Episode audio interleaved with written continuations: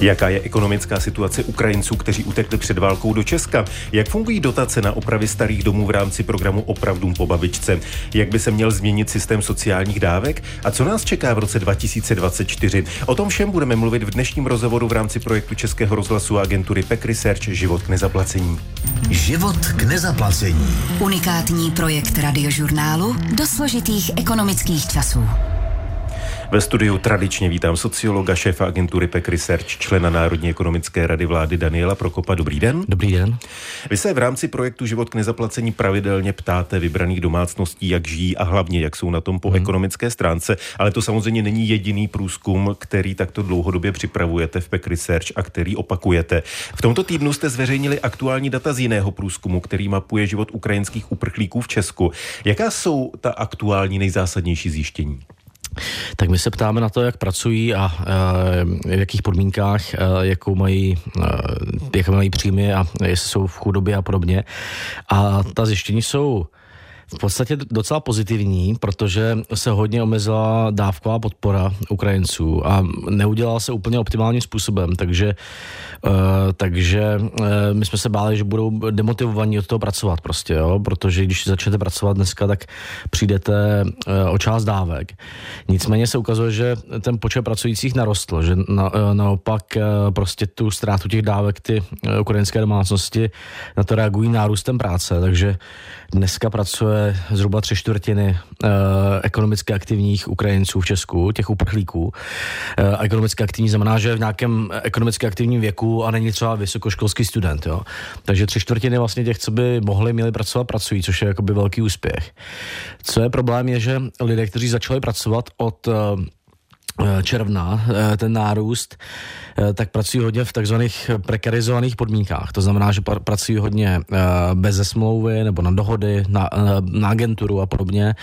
To znamená, že to zaměstnání je nejisté a může nejisté. vlastně kdykoliv skončit. Tak jako obecně hodně u, u Ukrajinců pracuje v těch podmínkách toho nejistého zaměstnání, často mimo hlavní, nebo občas mimo hlavní pracovní poměr nebo uh, přes agentury a, a mezi těmi no, nově pracujícími je to častější. Jo. Takže vidět, že oni přijali jako asi tam bude existovat to, že je tam i nějaká šedá ekonomika, aby právě se omezila uh, ta ztráta těch dávek, jo? protože bohužel ten dávkový systém funguje tak u Ukrajinců, že o ten příjem, který si vyděláte, přijdete v těch dávkách, skoro stoprocentně, eh, do jisté chvíle. Takže eh, jako nárůst pracovní aktivity, nárůst ale tohle takové prekarizované pracovní aktivity i nějaké jako Eh, která třeba není na hlavní pracovní poměry a podobně. Eh, a co vlastně se stalo s tou životní úrovní je to, že eh, ta chudoba stagnuje, že v podstatě jakoby ty příjmy z té pracovní aktivity vyrovnaly, vyrovnaly pokles těch dávek. My vlastně zkoumáme tu chudobu Ukrajinců tak, že jim do toho započítáváme, do toho příjmu, tu podporu v bydlení. Protože když měli bydlení zdarma, tak se lišili od Čechů tím, že eh, Češi bydlení zdarma většinou nemají a většinou to mají v dávkách, jako příspěvku na bydlení. Takže je to nutné započítat tu podporu v tom bydlení. A když tam započítáte tu podporu v tom bydlení, tak zjistíte, že e, pořád zhruba 55 až 60% Ukrajinců je v příjmové chudobě.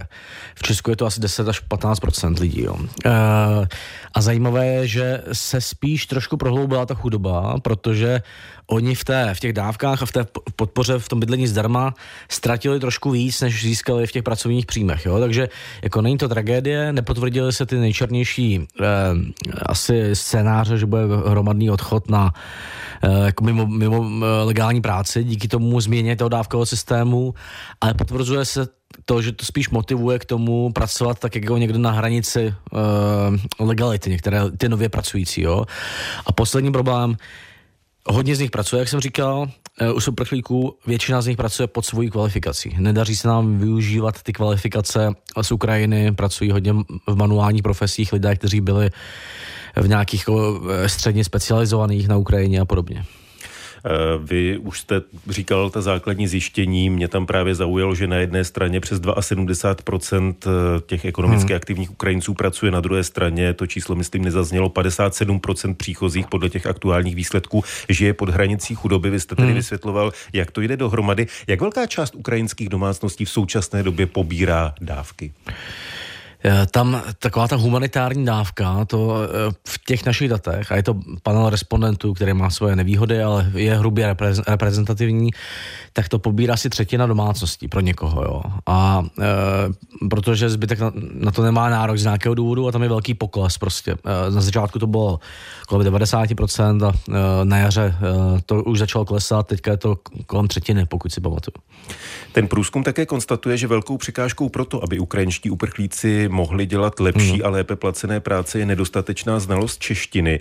Eh, jak velká část Ukrajinců zvládá češtinu tak, aby mohli dělat, eh, řekněme, lépe placené práce? Tak opravdu se ukazuje, že ti, co umí dobře česky, tak uh, dělají v těch lepších kvalifikacích, uh, což teda může být že se tam dostali kvůli té češtině, nebo naopak tam dovzdělali prostě v, tom, v té práci. A e, záleží, jak to definujete, ale nějakou, že se domluví v běžných situacích, tak e, to je, myslím, e, jako necelá polovina těch uprchlíků. E, co je horší, že to začalo stagnovat poslední čtyři měsíce. Že se to moc nezvýšilo od června, ty, ty jakoby vnímané, protože oni to samozřejmě reportují, nakolik umí česky. Vy je neskoušíte, uh, Tak, neskoušíme, ale e, jakoby zastavil se nárůst těch jazykových schopností, jo. Což, uh, což je jako možná to je přirozené, že prostě ty, co se chtěli naučit česky, si naučili. Na druhou stranu, co je zásadní ta zjištění eh, toho výzkumu je, že nějakých 55% eh, těch uprchlíků tady chce zůstat dva a více let, nebo musí zůstat, protože prostě ten konflikt na té Ukrajině že se nevyvíjí nějak jako směrem uh, k osvobození těch území obsazených a podobně. A to znamená, že by bylo dobré, aby, jsme, aby se všichni naučili česky, aby dělali v co nejlepších kvalifikacích z těch lidí, kteří tady budou muset zůstat. To bude třeba 150 tisíc lidí minimálně. A to se trošku zastavilo tam já mám pocit, že právě hraje, může hrát roli to, že ten český jakoby systém práce, dávek a podobně je motivuje spíš k tomu si jakoby jakýmkoliv způsobem vydělat, než eh, k tomu, aby aby uplatnili ty kvalifikace, aby ta zdravotní sestra stala zdravotní sestrou a podobně. Jo? Takže tam musí podle mě ještě stát trošku se zamyslet nad tím, jak to posílit, toho, tu integraci na tom trhu práce. Tím se dostáváme k tomu, jestli z toho aktuálního výzkumu plynou nějaká doporučení z vaší strany pro stát, co by stát měl dělat, neměl dělat, měl změnit. Je ještě něco dalšího, co byste na základě těch výsledků doporučil? Tak vždycky v tom dávkovém systému, k tomu se možná dostaneme v tom českém, je dobré jako nepenalizovat tu práci, protože v Česku je hodně daněná zaměstnanecká práce. Stát vám sebere z nákladů práce eh, asi třetinu nebo 40% až na daních a odvodech. A potom, když jakoby tomu člověku o ten zbytek, který má v tom čistém zkrátit ty dávky, tak ho motivujete k tomu, aby pracoval někde jo, měl třeba při výdělky na ruku a podobně. Takže potom je vždycky dobré v tom dávkovém systému to nastavit tak, aby ti lidé nestráceli ty dávky tolik s tím, že začnou legálně pracovat, že pracují v tom hlavním pracovním poměru, že nedělají prostě, když to řeknu, nedělají, nedělají uklízečku s příjmem na ruku, a dělají prostě tu zdravotní sestru s tím zdaněným, hodně zdaněným příjmem v hlavním pracovním poměru a motivovat je k tomu v tom dávkovém systému. To je jedna věc. Druhá věc je to jazykové vzdělávání. Tam byl problém dlouhodobě v Česku, že tu nabídku měli z úřadu práce lidi, kteří byli nezaměstnaní a potom firmy, které zaměstnávají uh, ty Ukrajince, kteří ale často těží z toho, že oni dělají v těch jakoby nízkých uh, nekvalifikovaných pozicích.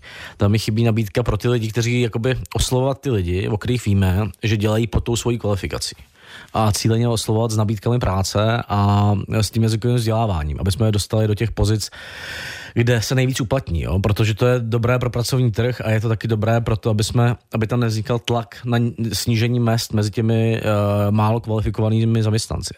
Hostem radiožurnálu a Českého rozhlasu Plus je sociolog, šéf agentury PEC Research Daniel Prokop. Život k nezaplacení. Ministerstvo životního prostředí včera prezentovalo výsledky a budoucnost dotačního programu Opravdům po babičce. Tenhle dotační program vlastně už od svého představení letos v létě vyvolával velké debaty, ozývala se kritika dokonce i od koaličních politiků. Za první čtvrt rok o tyto dotace požádalo necelých 600 zájemců. Naznačuje to podle vás, že by bylo na místě uvažovat o nějakých změnách tohoto programu? To bych ještě počkal, protože přece jenom uh jakoby, eh, tam se čeká na ty úvěry, protože eh, ten program je nastaven tak, že můžete dostat až, eh, myslím, milion korun, ale je tam 50% spoluúčast, takže kdybyste to plně čerpal, tak si musíte milion přispět ze svého, jo, nebo když čerpáte polovinu, tak půl milionu.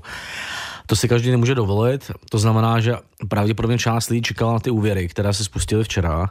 Respektive, abychom byli přesní, včera se představili, spustí tak. se od Pardon. února, eh, budou je nabízet stavební spořitelny a některé banky. Máte tedy pocit, že tyto úvěry mohou zásadně pomoci? To ostatně včera říkal i v našem vysílání ministr životního prostředí Petr Hladík, že to od toho očekává.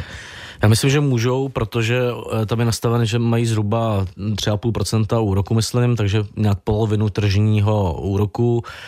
Takže je to výhodné prostě, jo, když máte nezateplený dům, za který platíte hodně za ty energie, tak e, to prostě vyřešit kombinací 50% dotace a toho úvěru. E, co je možná problém, je v, e, jakoby v té komunikaci, že on se to jmenuje opravdu po babičce, ale přitom, když se kouknete do těch podmínek, tak uh, sice musíte být ekonomicky aktivní, jako, ale jinak to nemusí být dům po babičce z dědictví, nemusí to, může vám být 55 prostě, jo. Uh, uh, takže ab, bojím se, aby si lidé nemysleli, že to fakt je jenom jako dům po babičce, který nějak zdědíte a na ostatní se to nestahuje. Že? Aby se ten hezký, taková ta hezká komunikace, která tomu měla dát nějaký příběh, nestala uh, zdrojem nepochopení. Protože my vidíme v jiných částech toho dávkového systému, že si třeba spousta lidí myslí, že na něco nemá nárok, ačkoliv má. Jo. A potom ta druhá věc vždycky, uh, že mezi lidma nedůvěra, nechtějí se dostat do ekonomických problémů. Tam uh, tyhle ty programy fungují, když mají nějakou síť poradenství v těch obcích, kde jim to ty, jako vysvětlí možná třeba, uh, jo, nebo, nebo, uh, nebo mají dobrý portál, kde se jim to vysvětlí, ale myslím si, že to musíte šířit i přes ty obce v těch regionech učích a podobně. Jako. Když to prezentovali tenhle program Marian Jurečka a Petr Hladík v létě, tak mluvili o tom, že cílem je, aby se využívaly ty staré budovy, které hmm. teď jsou neobývané. Eh, mluvili o tom, že by to mělo cílit na sociálně slabší lidi. Když si vezmeme, že tedy je možné získat milion, respektive ono je to o něco víc, protože hmm. tam jsou možnosti Bonusy. nějakých dalších bonusů. K tomu tedy od února bude další milion výhodné půjčky, ale tyhle peníze vlastně je možné použít pouze na energeticky úsporná opatření a na kompletní renovaci v tomto směru. Eh, pokud by někdo takový nevyužívaný dům chtěl použít, předpokládám, že bude potřebovat změnit eh, někde dispozice, opravit kuchyň, opravit koupelnu. Eh, není tohleto limit pro to, aby právě pro ty nízkopříjmové lidi to zásadním způsobem pomohlo jim sehnat bydlení? Tak ten limit pro ty nízkopříjmové podle mě je spíš v tom, že když chcete udělat zásadní zateplení nebo nějaké zásadní opravy, tak vlastně už ta 50% spoluúčast je relativně velká a možná je tam výhodnější nějaké ty další zelené úsporám, kde máte třeba 90% eh, tu dotaci, ale je to pro ty nízkopříjmové. Takže tam je spíš problém, že jakoby uh, si asi nedovolí uh, vzít úvěr možná správně na tak velkou částku té spoluúčasti. Jinak já myslím, že to můžete použít i na budovy, které prostě jsou existující a máte v nich kuchyň normální prostě, jo, takže uh, to je, to možná, je pravda samozřejmě. Ano. To možná je právě jakoby otázka, jak to, uh, aby si lidé nemysleli, že to je užší ten program, než reálně je prostě. No. Blíží se začátek nového roku, s ním přijdou změny, včetně toho, co souvisí s konsolidačním balíčkem, tedy změní se sazby DPH, poplatek za obnovitelné zdroje přejde zpátky na domácnosti a na firmy, stoupne regulovaná část hmm. cen plynu a elektřiny. Máte nějaké odhady na základě těch dat, která sbíráte už dlouho? Co tohle může udělat s ekonomickou situací českých domácností? No, e- Tohle určitě zvýší výdaje teda eh, a asi trochu rozdílně podle toho, eh, podle těch nárůstů. Nicméně třeba ta regulovaná složka, že jo, eh, ten příspěvek na obnovitelné zdroje je navázán na megawatt hodiny spotřeby, takže On vlastně jakoby zvyšuje to podle míry spotřeby. Tam je problém, že v té energii vysokopříjmová domácnost má často třeba 4x, 5x vyšší příjmy než ta nízkopříjmová, ale v té energii nemá 4x až 5x vyšší spotřebu. To znamená, že ten příspěvek na obnovitelné zdroje, když tam dáte 500 korun nebo kolik to je na megawatt hodinu, eh, tak eh, on víc zatěžuje ty nízkopříjmové relativně vůči jejich příjmům. Jo? A proto by bylo jako fajn udělat to, co jsem navrhoval před dvěma lety, udělat nějaký sociální tarif, že třeba ten příspěvek na obnovitelné zdroje nebudou hradit nějaké zranitelné domácnosti. Nejchudší důchodci, lidé, kteří berou sociální dávky a podobně. Uh, to jako se nepovedlo, ale doufám, že to ještě se k tomu někdy, někdy přikročí. Uh, a teďka na druhé straně bude zvyšování příjmů. Bude tam valorizace důchodu, pravděpodobně porostou trošku mzdy, takže u, u hodně domácností se to asi vyrovná. Myslím si, že tam eh, prostě budou domácnosti, kterým se ta ekonomická situace zhorší, když budou mít nárůsty těchto eh, výdajů. Zároveň na ně dopadne třeba kus toho konzolidačního balíčku, že přijdou o nějaké slevy na daních a, na manželku nepracující a podobně a zároveň nebudou mít moc velké růsty příjmů, tak samozřejmě se jakoby trochu zhorší ta životní úroveň. Jo. Ale je fakt těžké odhadnout uh, ty poměry, u kolika domácností to vyrovná ten nárůst těch příjmů a u kolika Eh, u kolika ne. Myslím, že je dobré, se zvyšuje minimální mzda, uh, nicméně to nemá tak velké efekty, takže to bude hodně záležet na tom, jak firmy budou zvyšovat mzdy, uh, jo, ten efekt. Proč je valorizace důchodu už nebude tak velká jako v minulosti. Takže bude rozhodně zajímavé i v hmm. průběhu příštího roku sledovat výsledky jaro, dalších vln vašeho výzkumu. Budeme zajímavé, se no. těšit na rozbory i v našem vysílání. Daniel Prokop, sociolog, šéf agentury PEC Research, zůstává hostem radiožurnálu a Českého rozhlasu Plus. Život k nezaplacení.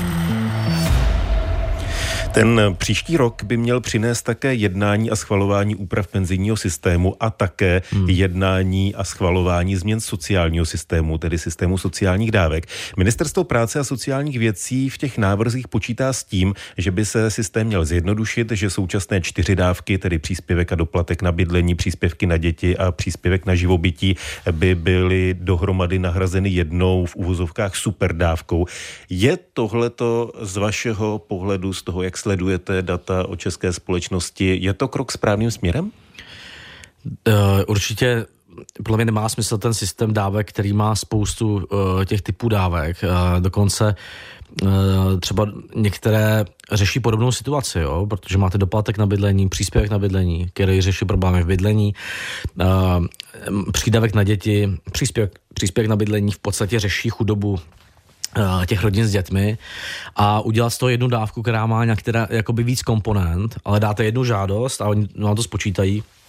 To je trend, který existuje v řadě zahraničních zemí a zjednoduší to. Já si myslím, že tam bude velké jako zjednodušení pro pochopení eh, Eh, jako jak velká je ten můj příspěvek, to bude muset, eh, to bude muset si člověk udělat v nějaké kalkulačce, ale zjednoduší se to, se to v tom, že nemusíte žádat o spoustu těch dávek a ty úřady práce nejsou zahlcené eh, těmi správními řízeními a trvá jim to měsíce, než vám to vyřeší. Jo. Takže mělo by to zjednodušit spíš průchod těch žádostí prostě, jo. A to, a to je krok správným směrem. Teďka jde o to nastavit to tak, aby to bylo motivující, protože jeden z hlavních problémů těch českých dávek je, že máte relativně malý užitek z eh, práce. Jo? Eh, zhruba dneska, když čerpáte příspěvek na živobytí a na bydlení, to jsou dva ty, eh, ty, dvě ty dávky, a vyděláte si tisíc korun čistého, je po zdanění, po relativně velkém zdanění, tak z těch tisíce korun uh, máte užitek asi 210 korun z, těch čist, z toho čistého, asi 21%. Zbytek ztratíte na těch dávkách, proč ty dávky se počítají z vašeho příjmu a oni dorovnávají jakoby uh, ty příjmy a vy o velkou část, dneska zhruba o, o nějakých 80%, takřka přijdete vlastně e, toho pracovního příjmu díky tomu, že se vám sníží ty dávky. Jo? A tohle je nutné změnit a mělo by to být jednou z klíčových částí té reformy, doufám teda. Na druhou stranu principiálně neměly by sociální dávky být právě proto, aby pokryly těm, kteří zkrátka ty peníze nemohou získat jinak, to, aby se uživili a ve chvíli, kdy ty peníze získají jinak, není logické, že oni tedy přijdou v těch dávkách? To jo, ale, ale eh, jako představa, že si vyděláte 10 tisíc čistého, eh, když jste chudý člověk a váš čistý příjem stoupne o 2 tisíce, tak prostě není motivující. Jo? Zároveň v tom systému dneska jsou takové ostré skoky, je to v doplatku na bydlení a potom ještě v nějakých dalších částech toho systému, že si vyděláte peníze a váš příjem klesne, protože ztratíte nárok na tu dávku nějakou. Jo? A, takže tohle to jsou chyby, které prostě motivují část lidí, aby se zůstávali pod nějakou hranicí a, a příjmovou a podobně. Případně, aby pracovali na černo. A případně, aby pracovali na černo samozřejmě, jo. A to je nutné změnit.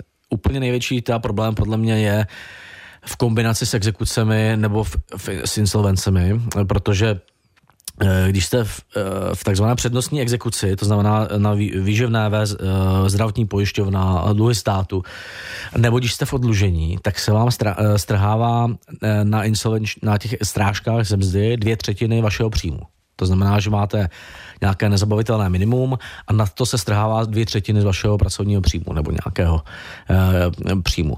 A navíc ty nárok na ty dávky se počítá z toho příjmu před těmi srážkami. Jo. Takže eh, když řeknu příklad, máte samoživitelku, která má 25 eh, tisíc eh, hrubou mzdu, že, v nějakým, že je třeba v Praze v nějakém normálním bydlení, tak ona má čistý příjem 20, asi 29 tisíc, protože částí srazí, srazí ten, částí srazí ten insolvenční správce nebo ten exekutor, ale dostane se k těm dávkám s tím příjmem 25 tisíc. Když si zvýší tu hrubou mzdu na 40 tisíc, tak se jí z toho rozdílu 15 tisíc, že si zvýší tu mzdu, tak 10 tisíc vezme ten uh, exekutor nebo insolvenční správce, ale navíc ztratí nárok na ty dávky. Takže jí klesne čistý příjem. Zvýší si o 15 tisíc hrubou mzdu a klesne jí čistý příjem. A takže tohle je jako zásadní problém, ta eh, eh, kombinace toho dávkového systému s, s exekucemi a insolvencemi, který, a to je hodně lidí z těch, co jsou právě jakoby eh, na tom šedém trhu, eh, nebo jo, pracují na černo, nebo eh, jsou dlouhodobě nezaměstnaní, mají ty exekuce a, a tam je potřeba změny, změnu pro, udělat, protože tohle vlastně žádná motivace, žádná penalizace nemůže porazit to, že se vám, že když si o 15 tisíc zvýšíte hrubou mzdu, tak na tom nic nevyděláte prostě. Jo. V těch pracovních verzích toho, jak by se mohly změnit sociální dávky v Česku, se uvažuje také o tom, že by se posuzoval majetek, že, majetek žadatelů o dávky, včetně třeba těch, kteří žádají o příspěvek na bydlení. Uh, úřady by mohly zjišťovat, kolik má ten žadatel na bankovním účtu, jestli má nemovitosti, jestli vlastní auto. Mají tyhle věci hrát roli v tom, jestli člověk dostane třeba i ten příspěvek na bydlení? To já myslím, že jo, protože dneska Dneska je ten systém paradoxní tak, že ten majetkový test existuje u těch úplně nejchudších lidí, kteří žádají o dávku hmotné nouzy. Jo? A tam nemusí mít, nesmíte mít skoro nic na účtu, a, a, aby vám to dali. A ty lidé jako často nemají nic, jo, a aby eh, to dostali, tak eh, si to třeba vyberou nebo a podobně. Jakoby je to absurdní u těch eh, nízkopříjmových to testovat. A potom máte příspěvek na bydlení, kde můžete dostat relativně vysoké peníze, a můžete mít klidně prostě půl milionu na účtu dneska, jo? protože to není podmínka toho, eh, ten, eh, ty úspory, eh, že... To nikdo neskoumá. To nikdo neskoumá. Nebo můžete mít čtyři nemovitosti, jo? takže tam podle mě zase ten stát by měl být přísný a říct, pokud máte takovýhle majetek nebo úspory, tak byste to neměl dostávat.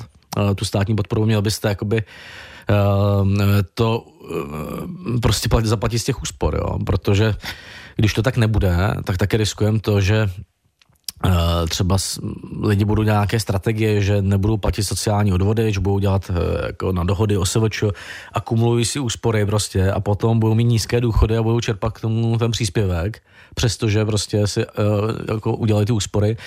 To by byl absurdní systém, takže tam myslím, že udělat ten majetkový test pro ty dávky, na které má nárok už jako větší část populace, je vhodný, je vhodné, ale nesmí to zase být moc přísné prostě, jo? protože nechcete Eh, nechcete ty lidi odradit od toho, aby se nějak stabilizovali. Tím, že řeknete, jo, když máte 15 000 na účtu, tak už to nedostanete prostě, jo. To musí být, eh, to musí jenom takové ty případy, které si to evidentně nezaslouží a nějak postupně případně jakoby klesat eh, nárok na tu podporu. Jako. Říká v dalším rozhovoru v rámci projektu Život k nezaplacení, projektu Českého rozhlasu agentury PEC Research Daniel Prokop, sociolog, šéf agentury PEC Research, člen Národní ekonomické rady vlády. Díky za rozhovor. Zase někdy naviděnou, naslyšenou až v příštím roce, protože příští týden vynecháme, takže v příštím roce naviděnou, naslyšenou. Tak, naslyšenou, hezké Vánoce a hezký nový rok. Hezké svátky i vám. Od mikrofonu se pro tuto chvíli loučí Tomáš Pancíř.